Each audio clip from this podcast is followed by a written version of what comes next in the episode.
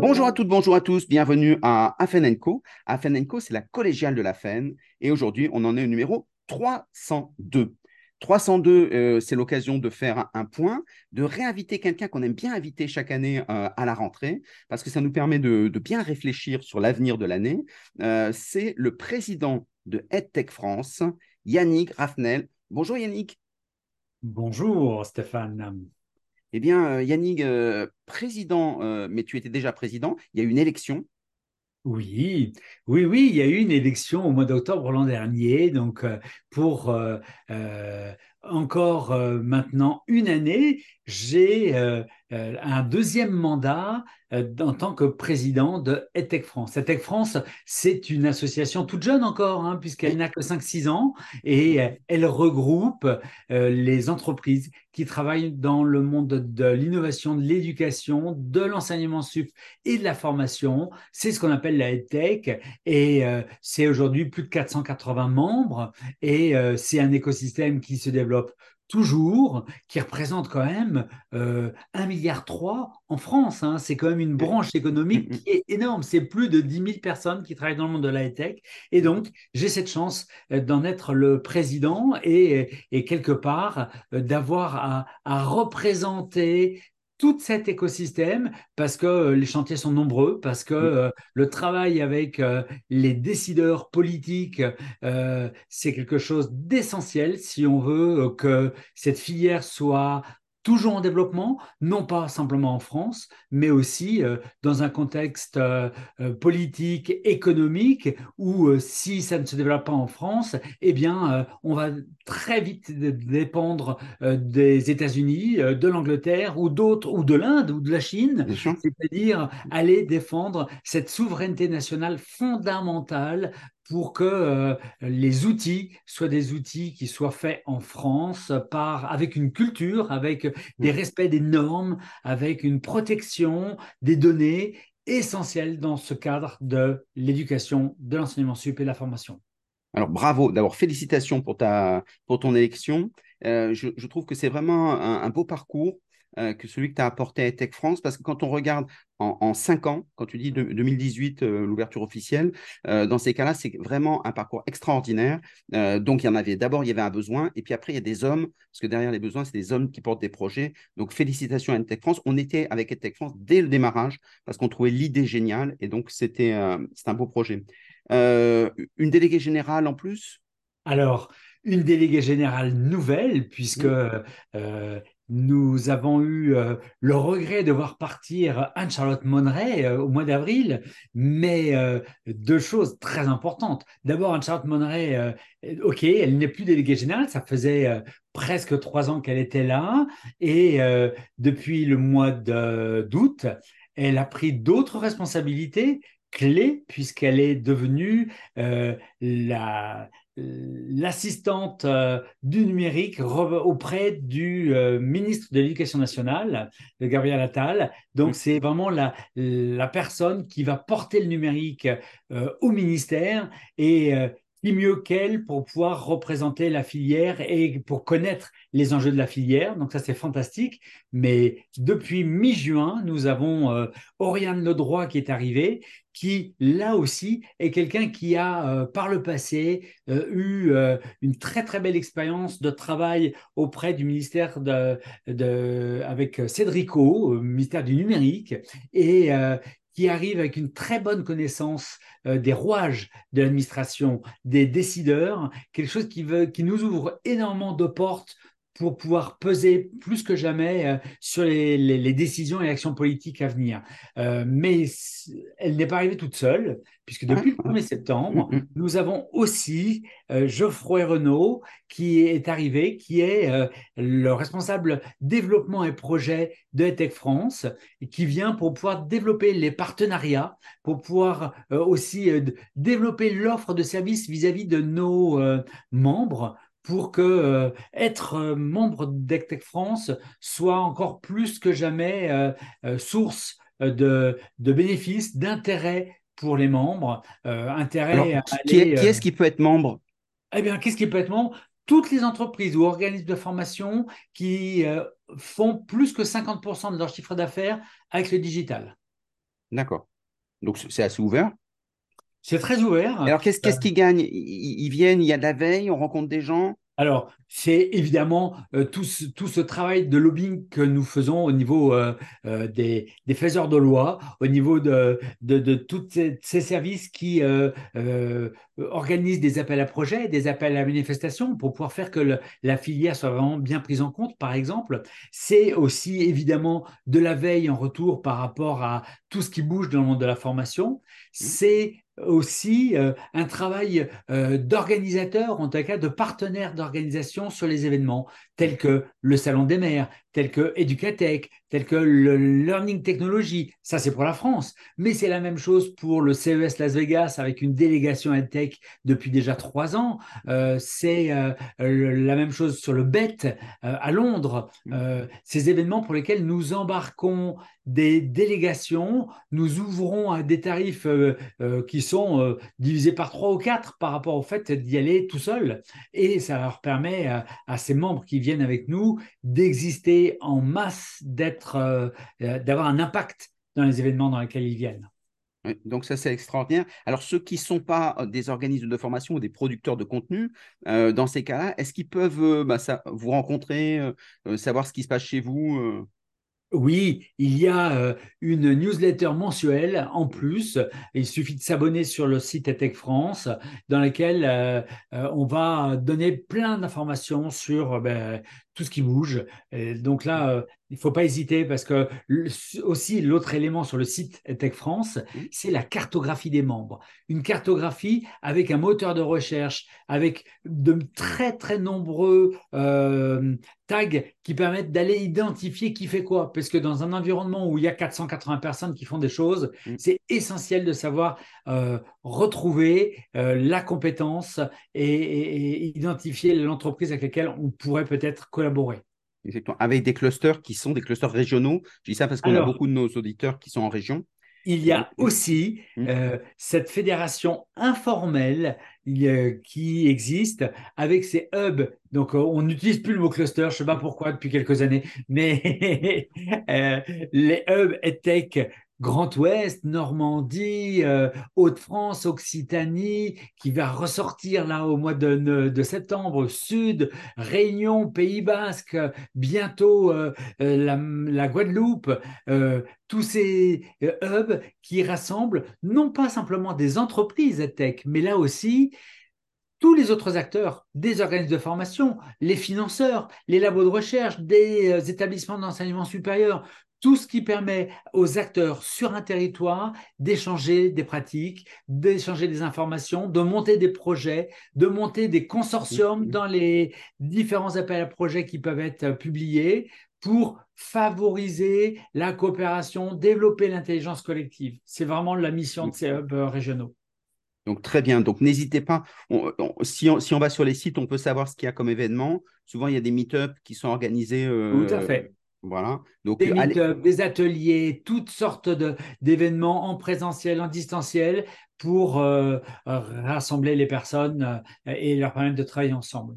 Donc gratuit si on veut venir voir? Oui, oui, oui, bien sûr. Donc n'hésitez pas. Tout à fait. Donc très bien. Donc après, euh, vous essayez, et pour en avoir testé plusieurs, eh bien, ce sont vraiment des endroits magiques où les gens ont, ont leur spécificité. Donc n'hésitez pas à les rencontrer pour ne plus être tout seul. Voilà. Donc ça, c'est très bien. Quels sont les grands chantiers? Euh, puisque maintenant on, voit ce que Tech France, pour ceux qui ne connaissaient pas, ce qui est quand même aujourd'hui euh, une association bien connue. Euh, quels sont les grands chantiers d'EdTech France? Alors, les chantiers, ils sont, euh, comme je disais un tout petit peu tout à l'heure, euh, de, plein de natures différentes, avec euh, le, d'un côté, ce travail euh, au niveau euh, du gouvernement, au niveau euh, des, députés, parce que nous avons vraiment des choses à, faire bouger. l'écosystème a été bousculé hein, l'année dernière. Hein. ça n'a pas été une année facile et nous avons besoin du soutien des, des, politiques publiques pour pouvoir continuer à lutter contre le décrochage scolaire, pour pouvoir améliorer l'orientation, pour pouvoir développer tout ce qui est autour de l'apprentissage des savoirs fondamentaux. Il y a plein de solutions qui existent, par exemple. Eh bien, pour ça, il faut qu'il y ait une vraie politique d'État qui aide les, les, entreprises qui sont en avance là-dessus et euh, pour pouvoir aller déployer euh, des choses qui sont faites au niveau expérimental et l'amener euh, de manière généralisée sur, le, sur toutes les académies, par exemple. Mm. Ça, c'est une, des premières choses. Mais Alors, justement, avant, avant de rentrer dans ce détail-là, puisque tu parles de, des pouvoirs publics, du personnel politique, donc c'est très intéressant, mais souvent on dit, alors à toi de nous confirmer ou d'infirmer, souvent on dit les hommes politiques ne connaissent rien à la tech. C'est vrai? Alors, c'est vrai. Et non, seulement c'est vrai, mais euh, on se rend compte, par exemple, que si nous ne mettons pas en avant euh, des entreprises qui sont très à la pointe, par exemple dans le monde de l'intelligence artificielle, avec euh, et qui développent des briques technologiques vraiment fortes sur tout ce qui est autour de la XR, de la réalité augmentée, de la réalité virtuelle, par exemple, eh bien, si on met pas ça en avant, euh, quelque part, on n'est même pas euh, entendu mm. par euh, les, décideurs politiques, qui ne, qui ne comprennent que ce qui est vraiment dans le dur.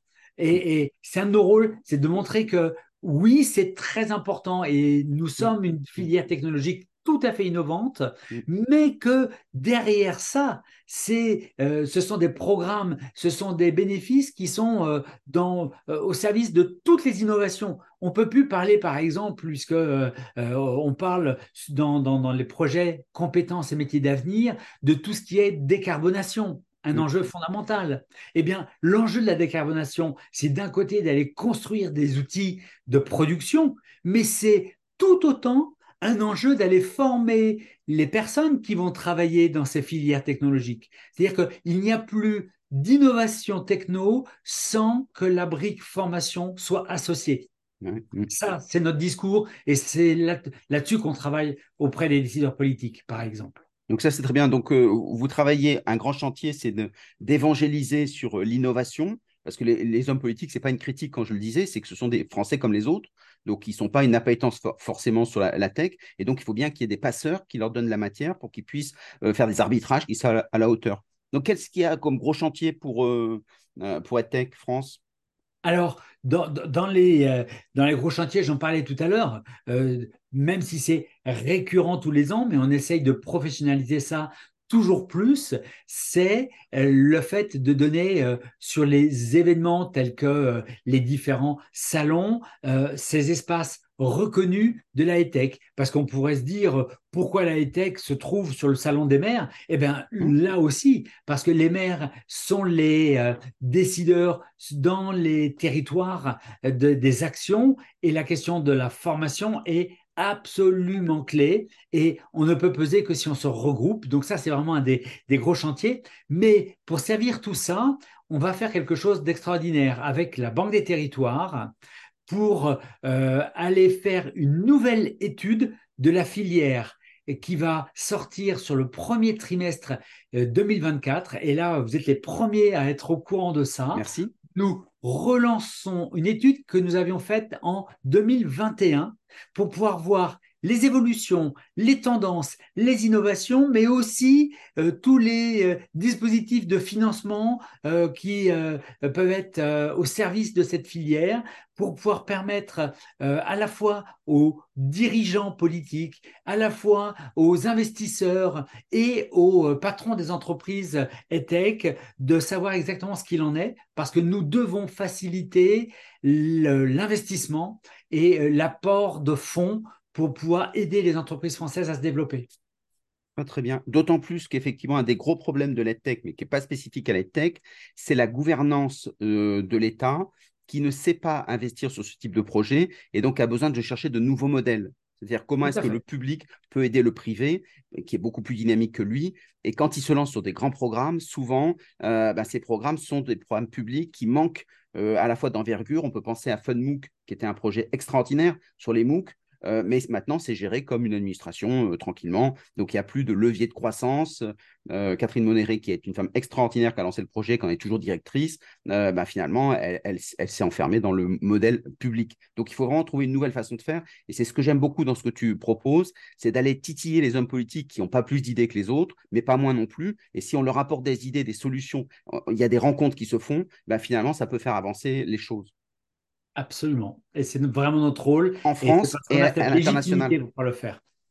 En France et à l'international, parce que euh, EdTech France, euh, qui est français, comme son nom l'indique, euh, aide aussi à sortir de nos frontières. donc ça, c'est important aussi bien sûr, une des, euh, euh, administratrices de, de Tech France et fondatrice de Tech France, Svenia Busson, euh, est maintenant présidente de l'Alliance européenne EdTech, qui regroupe 12 associations européenennes EdTech. Et de ce fait, il y a vraiment ce, ce mouvement qui se développe avec là aussi une cartographie de tous les acteurs au niveau européen, parce que évidemment, aller travailler avec les les autres euh, acteurs européens, c'est fondamental. Aller chercher des financements au niveau européen, c'est fondamental. Et pouvoir peser, là encore une fois, euh, sur des investisseurs avec des fonds qui soient à l'échelle européenne, c'est fondamental si on ne veut pas se faire croquer par euh, les Américains, les Indiens ou les Chinois. Tu, dirais que l'Europe aujourd'hui est en train de travailler sur le numérique pour avoir une vraie souveraineté quelque part européenne? Alors, euh, au niveau politique, euh, on attend quand même que, beaucoup de décisions soient prises. Hein. Euh, y a, tout le monde sait que c'est essentiel. on le sait, par exemple, dans le cadre de l'intelligence artificielle, hein, des décisions doivent être prises au niveau européen pour pouvoir réglementer, par exemple, la protection des, des données. Donc, oui, tout le monde sait que c'est fondamental. On attend maintenant que ça accouche de vraies décisions pour pouvoir ne serait-ce que protéger les citoyens et les entreprises européennes. Un, autre, un dernier chantier, si, euh, parce qu'en fait, je t'ai coupé dans ta dynamique. Dernier chantier, eh bien, euh, c'est quelque chose euh, à laquelle on est extrêmement sensible, c'est la francophonie. L'avenir du français, l'avenir de la francophonie passe par notre capacité et notre responsabilité à accompagner les entreprises EdTech et tous les acteurs de l'éducation et de la formation en Afrique subsaharienne et au Maghreb. Mm. Euh, il faut quand même euh, savoir que euh, dans les 20 ans qui viennent, le français sera une des langues les plus parlées au monde, rivalisant avec le chinois et l'anglais. Parce que l'Afrique est en pleine explosion démographique. cet enjeu d'avoir à éduquer et former tous ces jeunes passe évidemment par l'usage de la high-tech avec des acteurs locaux qui, eux, connaissent très bien les contraintes et euh, ce qu'on appelle la low-tech, c'est-à-dire comment aller former avec peu de moyens. Ils ont besoin de notre expertise en termes techno, en termes pédagogiques. Eux ont une véritable connaissance des contraintes locales. Et ce sont ces collaborations que nous devons monter, évidemment, sur des bases euh, économiques différentes que lorsque l'on s'adresse au marché européen ou américain. Et donc, ça, c'est un énorme travail que nous menons euh, de collaboration, de découverte, d'échange avec les acteurs, avec les bailleurs de fonds, avec euh, l'ensemble de l'écosystème, parce que c'est notre responsabilité d'avoir à travailler sur ce sujet. 300 à 400 millions de francophones, et là où il faut rajouter les francophiles. Et donc, ça veut dire qu'effectivement, quand une entreprise a un marché comme tel, dans ces cas-là, ben, on, est compétitif face aux États-Unis. Hein. donc, c'est des modèles euh, tout à fait intéressants. Donc, bravo de le faire parce que c'est un, domaine qui nécessite, il y a plein de choses à faire, c'est extraordinaire. Donc, c'est comme le Far West, il faut y aller euh, parce qu'il y a des choses à faire. Euh, aujourd'hui, tu, dirais que la formation, on s'aperçoit que la formation de plus en plus change et elle change beaucoup par mode. L'année dernière, c'était le métaverse. Tout le monde disait c'est extraordinaire, c'est l'immersif, etc. Mark Zuckerberg a fait un, coup marketing. Aujourd'hui, c'est ChatGPT. Dans ces cas, tout le monde remet le braquet sur ChatGPT. Demain, ça sera autre chose. Pour toi, qu'est-ce qui, quels sont les, les, domaines qui changent véritablement et de façon structurante dans la formation? Alors, très clairement, euh, le, le, mot même métavers euh, est parti euh, aux oubliettes hein, un an après. C'est extraordinaire quand on voit cette, cette, transformation. moi, alors, clairement, je ne parle pas de ChatGPT, mais je parle de l'IA générative volontairement, puisque on a de multiples outils en dehors de ChatGPT, mais cet impact de l'IA générative va être très euh, structurante, impactante par rapport au métier de la formation. Euh, métier parce que euh, là où ça bouscule totalement, c'est que ça change la manière de travailler des formateurs, des concepteurs, et cela permet d'aller poser une question qui me tient à cœur depuis 30 ans, à savoir plus il y a d'usage des outils technologiques, plus il y a d'usage du digital, plus la place de l'humain est fondamentale. Ça veut dire que c'est une opportunité extraordinaire d'avoir à redéfinir c'est quoi la place de l'humain dans un dispositif de formation, c'est quoi la valeur ajoutée d'un formateur, d'un mentor, d'un accompagnateur, et d'avoir à reconstruire des dispositifs dans lesquels on peut enfin se débarrasser de tout ce qui n'a très peu de valeur ajoutée, qui nous consommait beaucoup de temps et pour lequel l'IA générative va être euh, un moyen de délégation extraordinaire pour pouvoir se recentrer sur l'humain. Et, ça, on n'est qu'au début euh, de l'impact euh, dans les organismes de formation, dans les dispositifs. c'est quelque chose qui va être très structurant, à condition, évidemment, que tout le monde soit formé là aussi à ces usages, parce que ça n'a rien de miraculeux. Euh, on peut même en faire des choses absolument aliénantes et catastrophiques. Euh, dans le monde de, l'enseignement supérieur, euh, cette vague va être très, très, très bousculante euh, cette année parce que euh, cela nécessite au niveau des enseignants du supérieur d'avoir à revoir intégralement leur mode d'évaluation. Et rien que là-dessus, euh, c'est un chantier phénoménal. Et cela implique d'avoir à former tous les usagers pour qu'ils aillent utiliser de manière positive l'IA générative et non pas comme un moyen de triche et donc, euh, c'est un énorme chantier fantastique.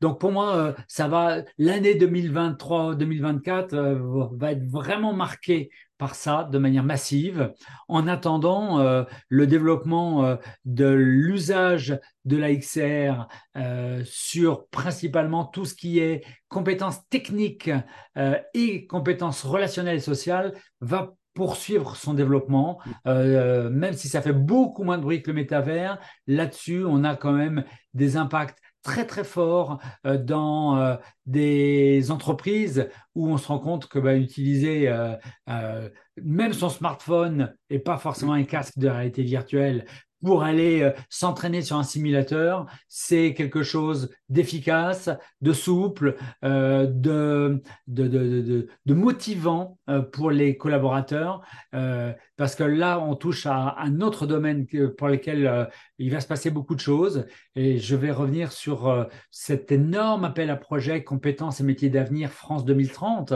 mm. pour lesquels une des clés euh, sur lesquels il faut agir, c'est euh, la, le fait d'avoir à former, d'avoir à faire venir, d'avoir à, orienter tout un tas de personnes vers des métiers qui euh, n'attirent plus personne. Et savoir du, style, par exemple? Pardon? Du style, par exemple, comme métier qui n'intéresse ah, plus style, personne. bien, tiens, plus style conducteur de train ou mmh. conducteur de bus tous les métiers du transport public peinent à recruter des, des, conducteurs. La maintenance, c'est encore pire. Mais, mais, alors, pourquoi, pourquoi est-ce que justement, avec le numérique, pourquoi est-ce qu'on ne fait pas des bus euh, qui auto-guidés, qui se conduisent tout seuls? Mais parce que, parce que là, euh, on en est loin au niveau techno de pouvoir faire ça encore. Par contre, donc tu ne suis pas Elon Musk. Oui, oui, mais c'est, mais c'est pour ça. avant que ça arrive réellement dans toutes les villes, il faudra beaucoup de temps, alors que euh, dès demain, euh, conduire des bus électriques et en, mettre de plus en plus, mettre de plus en plus de tramways, euh, rien qu'avec les Jeux olympiques cette année, il, il, faut mettre une quantité incroyable de lignes et de bus en plus, c'est-à-dire de personnes formées. Et bien pour ça, il faut que ces métiers deviennent attractifs. Et là, euh, aller utiliser euh, tous les moyens technologiques pour pouvoir euh, former des gens de manière très immersive avec des outils utilisant la XR, eh bien, c'est quelque chose qui permet de revaloriser ces métiers-là mm. et de les préparer beaucoup mieux à être en relation avec le public, etc. Donc, c'est quelque chose. Qu'est-ce que tu réponds aux gens qui disent ce sont des métiers qui sont indispensables, tous les métiers de supply chain, de livraison, etc qu'on pourra à terme remplacer par des robots, mais pour l'instant, ce n'est pas le cas. Aujourd'hui, la meilleure façon de faire venir les gens, c'est de les payer.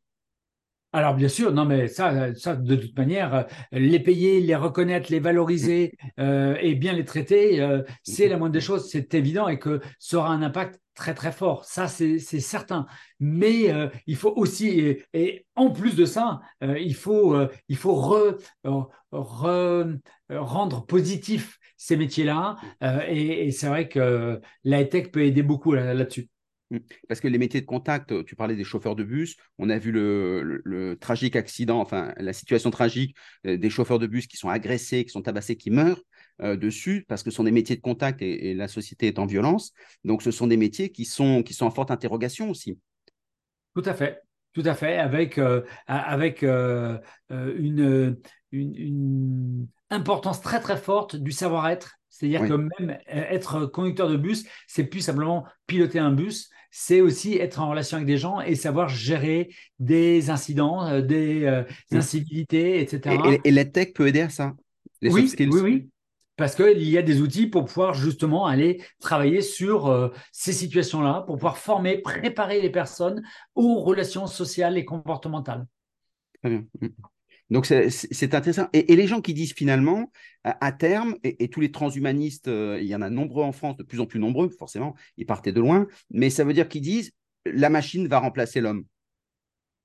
Alors, la machine ne va pas remplacer l'homme. La machine va, va permettre au, à de très nombreux professionnels d'être des professionnels augmentés, c'est-à-dire de donner le meilleur d'eux-mêmes. Et, euh, de la même manière que lorsqu'on dit que l'intelligence artificielle va remplacer les, les, personnes, euh, non, les personnes qui utilisent l'IA vont remplacer celles qui ne l'utilisent pas. Ça, c'est certain.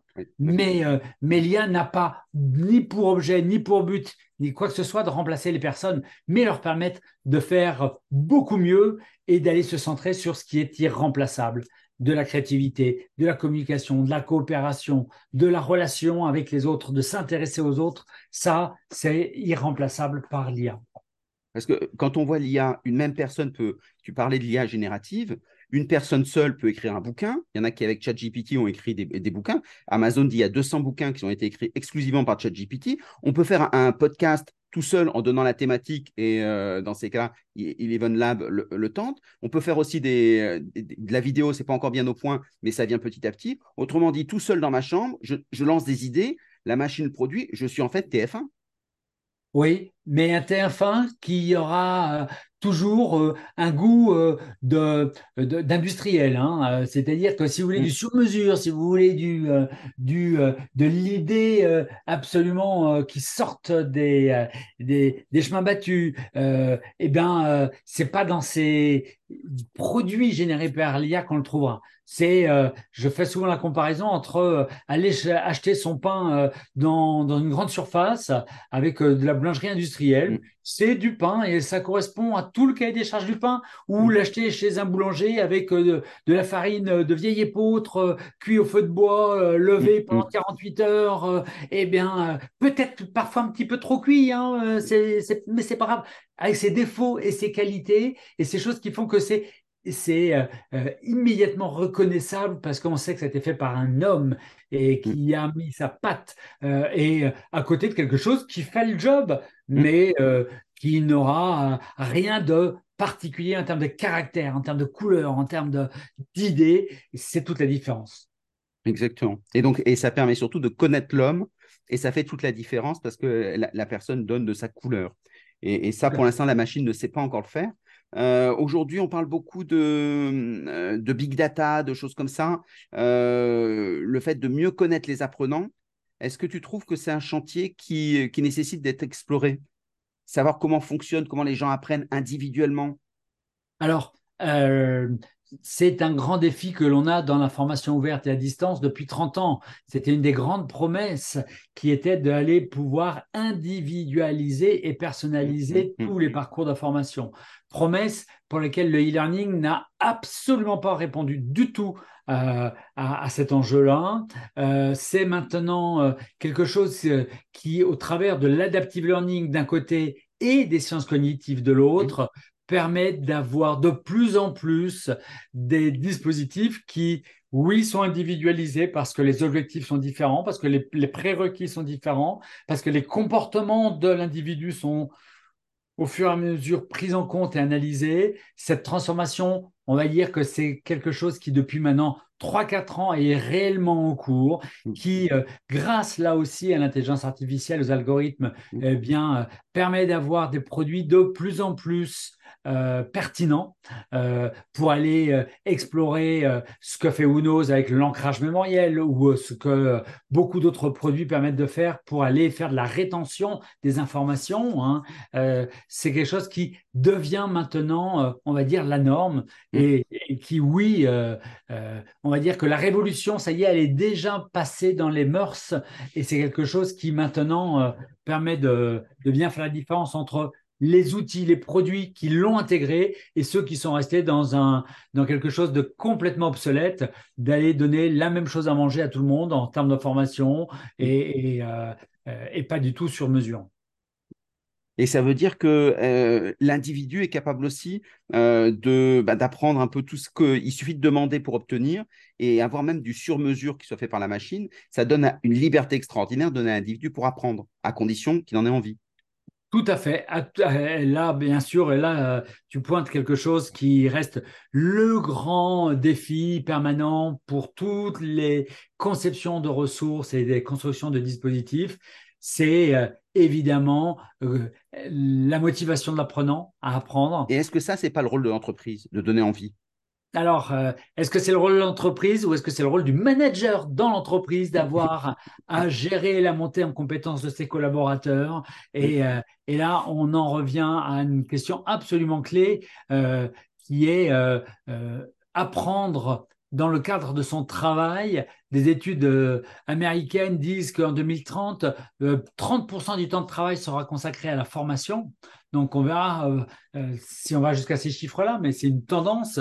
Donc d'intégrer comme faisant totalement partie du travail le fait de se former et pour les managers le fait que une de leurs principales responsabilités est justement d'encadrer ou de stimuler l'envie d'apprendre euh, chez euh, les collaborateurs avec une dimension tout à fait importante qui est euh, que de plus en plus dans les entreprises, vu le volume de temps nécessaire pour se former, cette formation, ce n'est pas de la formation qui vient de l'extérieur, mais c'est de la formation qui va se faire entre pairs pour transformer les entreprises en organisations apprenantes, c'est-à-dire pour pouvoir développer des moyens pour que entre collègues on puisse se former, pour que l'expertise soit reconnue à l'intérieur de l'entreprise et que des, des moyens soient mis en œuvre pour qu'il y ait des échanges plus en plus entre collaborateurs sur tous les domaines et euh, d'arrêter de croire que ça s'achète à l'extérieur. Donc, euh, développer ces dispositifs, euh, développer la FEST, la, mmh. donc la formation en situation de travail, euh, le mentorat, euh, le peer-to-peer, tout ça, c'est absolument euh, une des tendances très fortes qui va se développer sur les années prochaines et, qui, s'initie beaucoup hein, en France. Hein. Il y a maintenant tout un tas d'acteurs qui, qui aident à construire ces éléments-là. Alors, si tu avais un, un, responsable de formation qui t'écoute, qui est sous le charme, qui dit c'est formidable, j'achète, tu lui dirais qu'est-ce qu'il doit faire en premier? Eh bien, euh, faut d'abord qu'il essaye justement d'aller rencontrer d'autres personnes qui l'ont mis en place, qui euh, sont euh, dans l'innovation. Euh, il y a, y a des, des, des, structures, il y a des moyens d'aller rencontrer des. Ben c'est le, le, rôle justement, par exemple, de ces hubs et tech régionaux. Hein. C'est mais quelque part, tu, c'est, le rôle de, de ton média. Hein. C'est d'aller valoriser ces expériences qui sont faites, ces pratiques qui se développent pour ne pas réinventer chacun dans son coin quelque chose, mais pour pouvoir échanger lors du salon de Learning Technology, il va y avoir, euh, là encore une fois, euh, au total une centaine de conférences.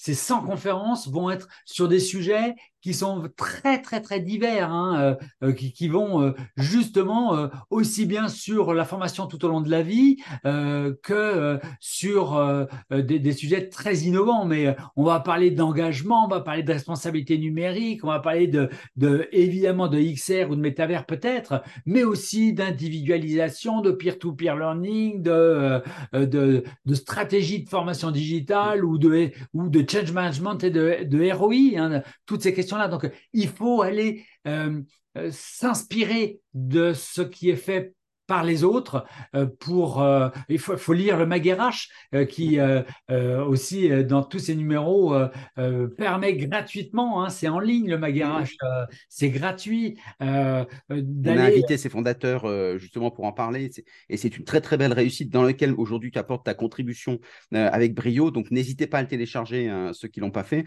Donc si on dit il faut faire de la veille rencontrer les autres quitte à pas être d'accord avec d'ailleurs justement pour se faire sa propre idée et puis après, on, passe à l'acte. On fait des choses plutôt que d'être spectateur du changement. C'est ça qui est, qui est ton, ton, conseil? Tout à fait. Et surtout, euh, euh, pas démarrer euh, en disant ça y est, je suis en train d'inventer quelque chose de génial tout seul dans mon coin. Non, on apprend avec et par les autres. Nous-mêmes, nous tous, nous devons apprendre avec et par les autres. Ce que tu disais, la pédagogie, euh, cette façon d'apprendre avec les autres de pair à pair.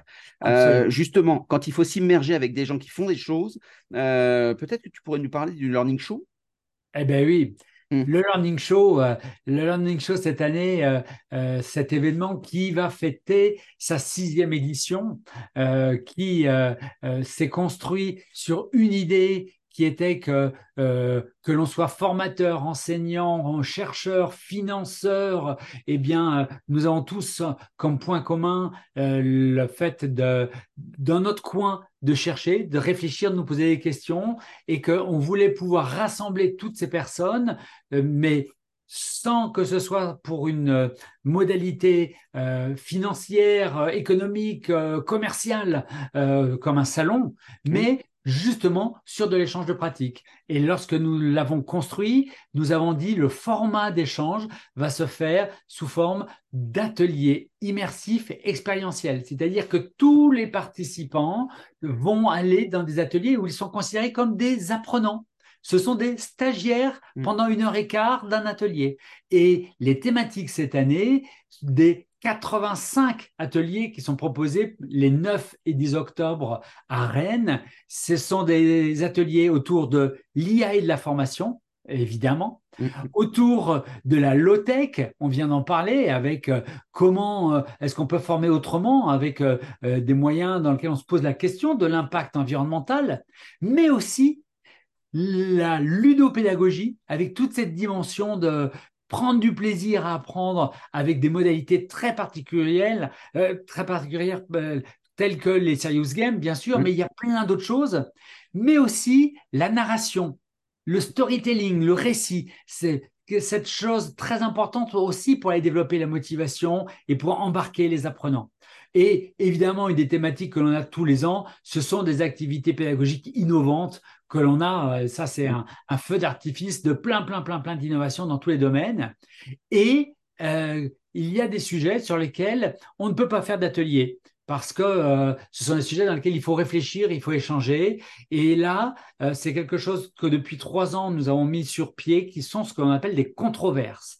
Des controverses, c'est dans cet esprit très Sciences Po de dire que sur un sujet, on va rassembler trois ou quatre personnes qui ont des avis divergents, pas pour dire il y en a un qui va gagner sur l'autre et il y en a un qui est bon et l'autre qui a tort, mais au contraire, pour élargir le, la vision des participants, et il va y avoir huit controverses, une sur les innovations dans la formation, ce qui bouscule les pratiques. Et, c'est quoi au cœur de la formation, l'innovation, une autre sur la place de l'auto-formation euh, versus l'autodidaxie. Euh, comment est-ce que c'est, ça se fait sa place dans le monde de l'entreprise euh, Une autre sur les transformations des métiers de la formation.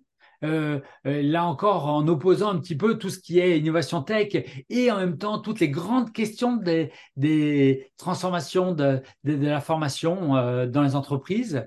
Une autre sur la place de l'IA, une autre sur euh, euh, la low-tech et est-ce qu'on peut revenir à la low-tech dans la formation, une autre sur euh, la, la place de la ludopédagogie dans la formation et dans les entreprises.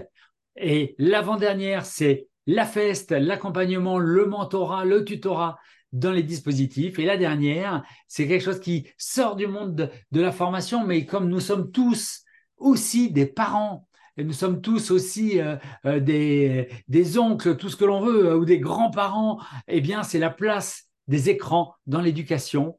Parce que là, ce sujet qui semblait évident que tout ce qui est fait va permettre d'aller développer des meilleurs usages, eh bien, on se rend compte aussi qu'il y a une, une invasion dans les familles des smartphones mmh. et, et on a des, des parents, des familles qui sont totalement dépassés mm. et qui maintenant ne font plus la différence entre euh, l'usage euh, addictif de TikTok par leurs adolescents et l'usage d'un outil EdTech pédagogique au collège.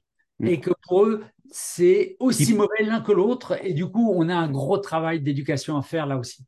Exactement, ce qui peut être TikTok. TikTok peut être un très très bon outil euh, pédagogique à condition de savoir l'utiliser. De huit thématiques passionnantes, c'est vraiment l'esprit de la scolastique. Euh, on retrouve cette euh, du Moyen Âge, donc on retrouve cette façon de la controverse autour de thématiques. Bravo. Donc ça c'est ça permet de faire bouger les frontières. Beaucoup de débats, hein, donc que les gens s'échangent véritablement de façon à ce que le public finalement se fasse sa propre idée. Et ça c'est quelque chose de, fort. Merci beaucoup. Si on veut s'inscrire alors, premier élément, c'est gratuit alors non, ce n'est pas gratuit volontairement mm. parce que ce ne sont que des professionnels qui sont présents. Donc euh, c'est le moyen aussi de, ne pas être envahi euh, de, personnes qui viennent pour autre chose que de participer et de contribuer à la réflexion. Donc euh, ça coûte 200 euros pour deux jours avec les repas qui sont même pendant les deux journées vraiment mm. fournis parce que la convivialité est quelque chose d'important. Mm. C'est vous vous inscrivez sur le site learning-show les ateliers sont ouverts à partir d'aujourd'hui et il y aura 1000 participants à Rennes dans un lieu magique qui est le couvent des Jacobins au cœur de la cité, un endroit euh, splendide qui a aussi fait euh, la fusion entre la modernité et, euh, et, l'architecture du Moyen Âge. C'est vraiment un événement à vivre maintenant incontournable. Bravo, merci. C'était passionnant comme d'habitude. Si on veut te contacter directement, tu es sur quel média principalement? LinkedIn, exclusivement LinkedIn, parce que... Pas TikTok? Non, non, non, ni TikTok, ni X Twitter. Non, non, parce que ça prend tellement de temps déjà. on préfère le faire bien sur un. Donc sur LinkedIn, merci beaucoup. Yannick, c'était passionnant. À une prochaine fois. Au revoir à tous. Bye bye. Merci.